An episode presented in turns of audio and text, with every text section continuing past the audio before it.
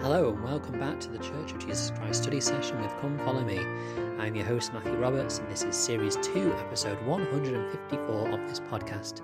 So grateful that you can join with us today as we now begin our study of the Come Follow Me materials for this week.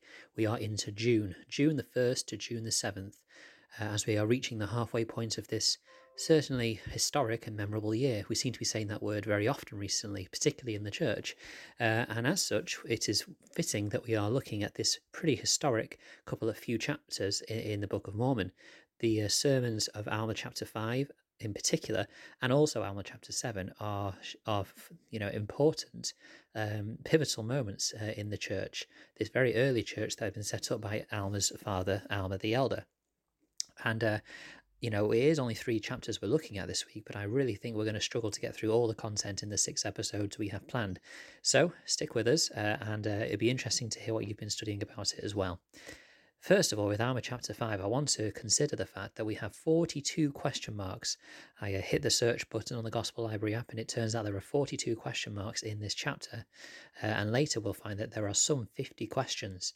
Uh, and so it's a very uh, unique uh, passage of scripture. I love how President M. Russell Ballard's quote is mentioned in the manual. It says, quote, I need to regularly take time to ask myself, how am I doing? It's kind of like a personal private interview with yourself. As a guide for me during this private personal in- preview review, I like to read and ponder the introspective words found in the fifth chapter of Alma, close quote. And if you know an apostle of the Lord needs to, has the feeling that he needs to uh, regularly uh, take stock and see where he's at and use this chapter as a way of doing so, then I think that it's something we can all try and do. Uh, because you know I don't think we'll all be able to answer completely in the, in the affirmative on the forty to fifty odd questions that there are in there. In there. Um, Let's think about context. Uh, Alma begins with stating his authority, that he is has been consecrated the high priest by his father, who obviously had his uh, authority previously. Uh, and he also reminds the people that he's teaching in Zarahemla about Alma's Alma, Alma the senior's people, how they were uh, redeemed and saved from their captivity, uh, and also the people of King Noah, how they were delivered. Now, what I want to consider is why is Alma starting in Zarahemla? Uh, it was put nicely um, by uh, the Book of Mormon Central uh, podcast, Come Follow Me weekly podcast, which they, well they do on YouTube video, but it's also found on podcast form. That they start, Alma decided to start with the heart.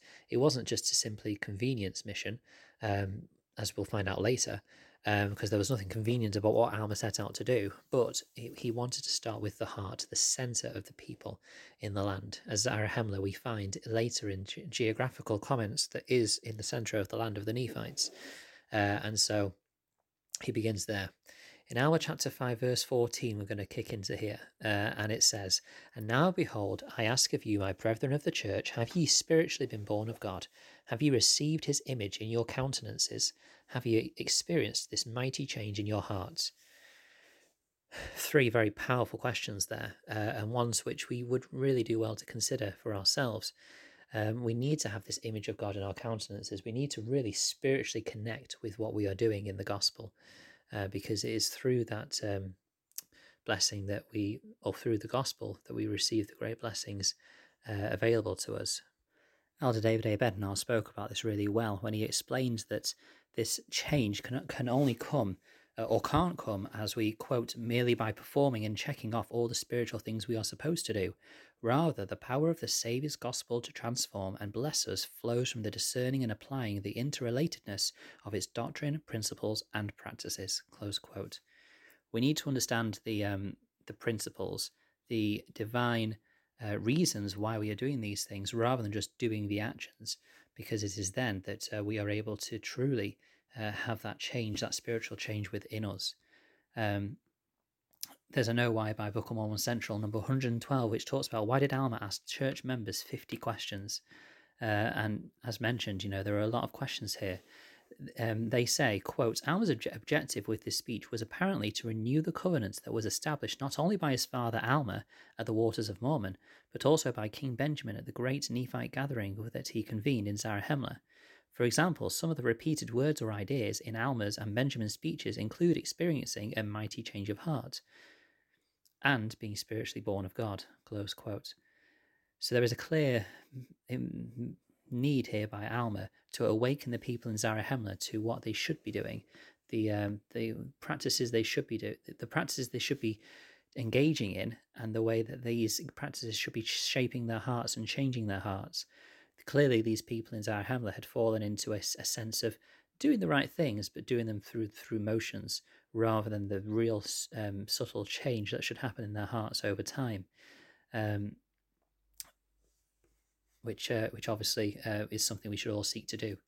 Uh, in Alma chapter 5, verse 15, it says, Do ye exercise faith in the redemption of him who created you?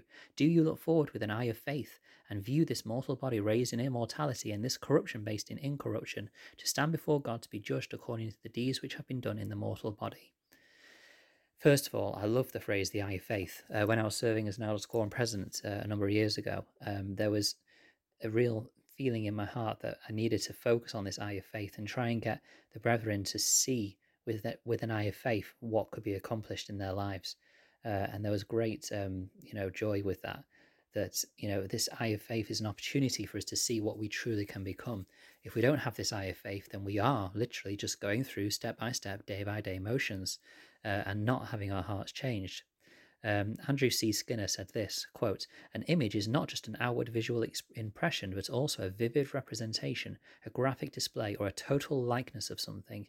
It is a person or thing very much like another, a copy or counterpart. Likewise, countenance does not simply mean a facial expression or visual appearance. The word comes from an old French term originally denoting behavior, demeanor, or conduct. In earlier times, the word countenance was used with these meanings in mind. Close quote. So you can see here that uh, Alma is trying to get these people with terms very, you know, sim- similar to how they would be used at this time, uh, to have this image, to have this complete likeness um, to to God. And is he saying that they should be perfect? Well, no. I mean, obviously, we know that this is not going to happen. But the this, the fact that we want to seek for a, a change in our hearts is something we can we can all strive for. Uh, in verse 19, it says, I say unto you, can ye look up to God at that day with a pure heart and clean hands? I say unto you, can ye look up having the image of God engraven upon your countenances? Um, is an interesting uh, uh, insight when you consider the context of the time. Uh, and again, another Book of Mormon Central Know Why, number 295. Why did Alma ask about having God's image engraven upon our countenances? Um, it's clear here that he is trying to have this covenant renewal ceremony, um, perhaps with the autumn New Year's festival season, that he asks these questions. And then he asks about this image. Now, um, Brant Gardner and a couple of other uh, scholars looked into this and explained why this might have some more um, insight than we might first think. It's not just simply a case of you know trying to be like our, our heavenly Father, but there's also um, a parallel that Alma is drawing here with some uh, rituals at this time in Mesoamer- Mesoamerica. Uh, Cecilia Klein, for example, said, quote, The right to impersonate a deity was not available to everyone. The costumes were signs of rank, office, privilege, and, and the right to riches, close quote. If you kind of imagine or, you know, have an image of Mesoamerican art and uh, culture, there's obviously these great gods. And the people at the time would wear masks to impersonate these gods. And often it wasn't anyone that could impersonate these gods with these masks, but the, the rich, the, uh, the privileged.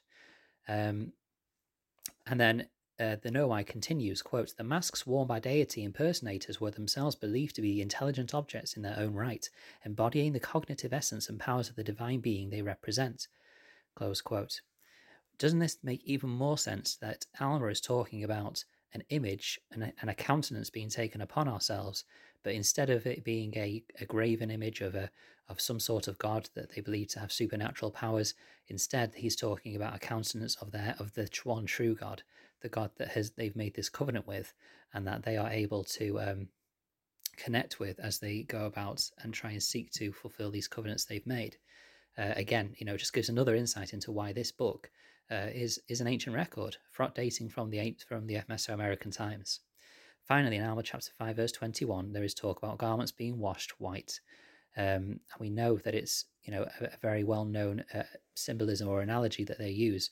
Joseph Fielding McConkie and Robert L. Millet wrote, quote, No principle was better understood among the ancient saints than that, than that no unclean thing could enter the presence of the Lord. Thus, the imagery common to the scriptures is to depict the saints of God as living righteous lives, as wearing robes of righteousness or garments of salvation. This imagery is closely associated with the temple, which is the earthly representation of the divine presence, or our sought after heavenly abode. In the temple, we are taught primarily with symbolic representation how we return to the presence of God. Close quote. And again, within the Book of Mormon, we then see that there is another reference to the temple of garments being made white cleansed from, from the blood of whom it's been spoken by their fathers who would redeem his people from their sins. And, you know, we have literally done about, well, barely 10 verses there or a space of 10 verses, and we're well over 10 minutes. So you can see this is going to be a very rich and very insightful uh, study that we're going to have this week. So please stick with us as we go through the next days. We'll pause there today to keep it as bite sized as we can, as this is the purpose of this podcast. I hope you've enjoyed it. Please share, share, rate, review, and subscribe to this podcast. Um, you can email me at ldsstudysession at gmail.com. And I've had some wonderful uh, emails recently uh, giving me some more insights into some of the things we've been studying, and I really appreciate those. Uh, please, of course, you can join us on the Facebook group Church of Jesus Christ Study Session with Come Follow Me, and I'd love to uh, be able to study with you sometime. So please let me know through those platforms if you wish. Thank you for listening, and until we meet again.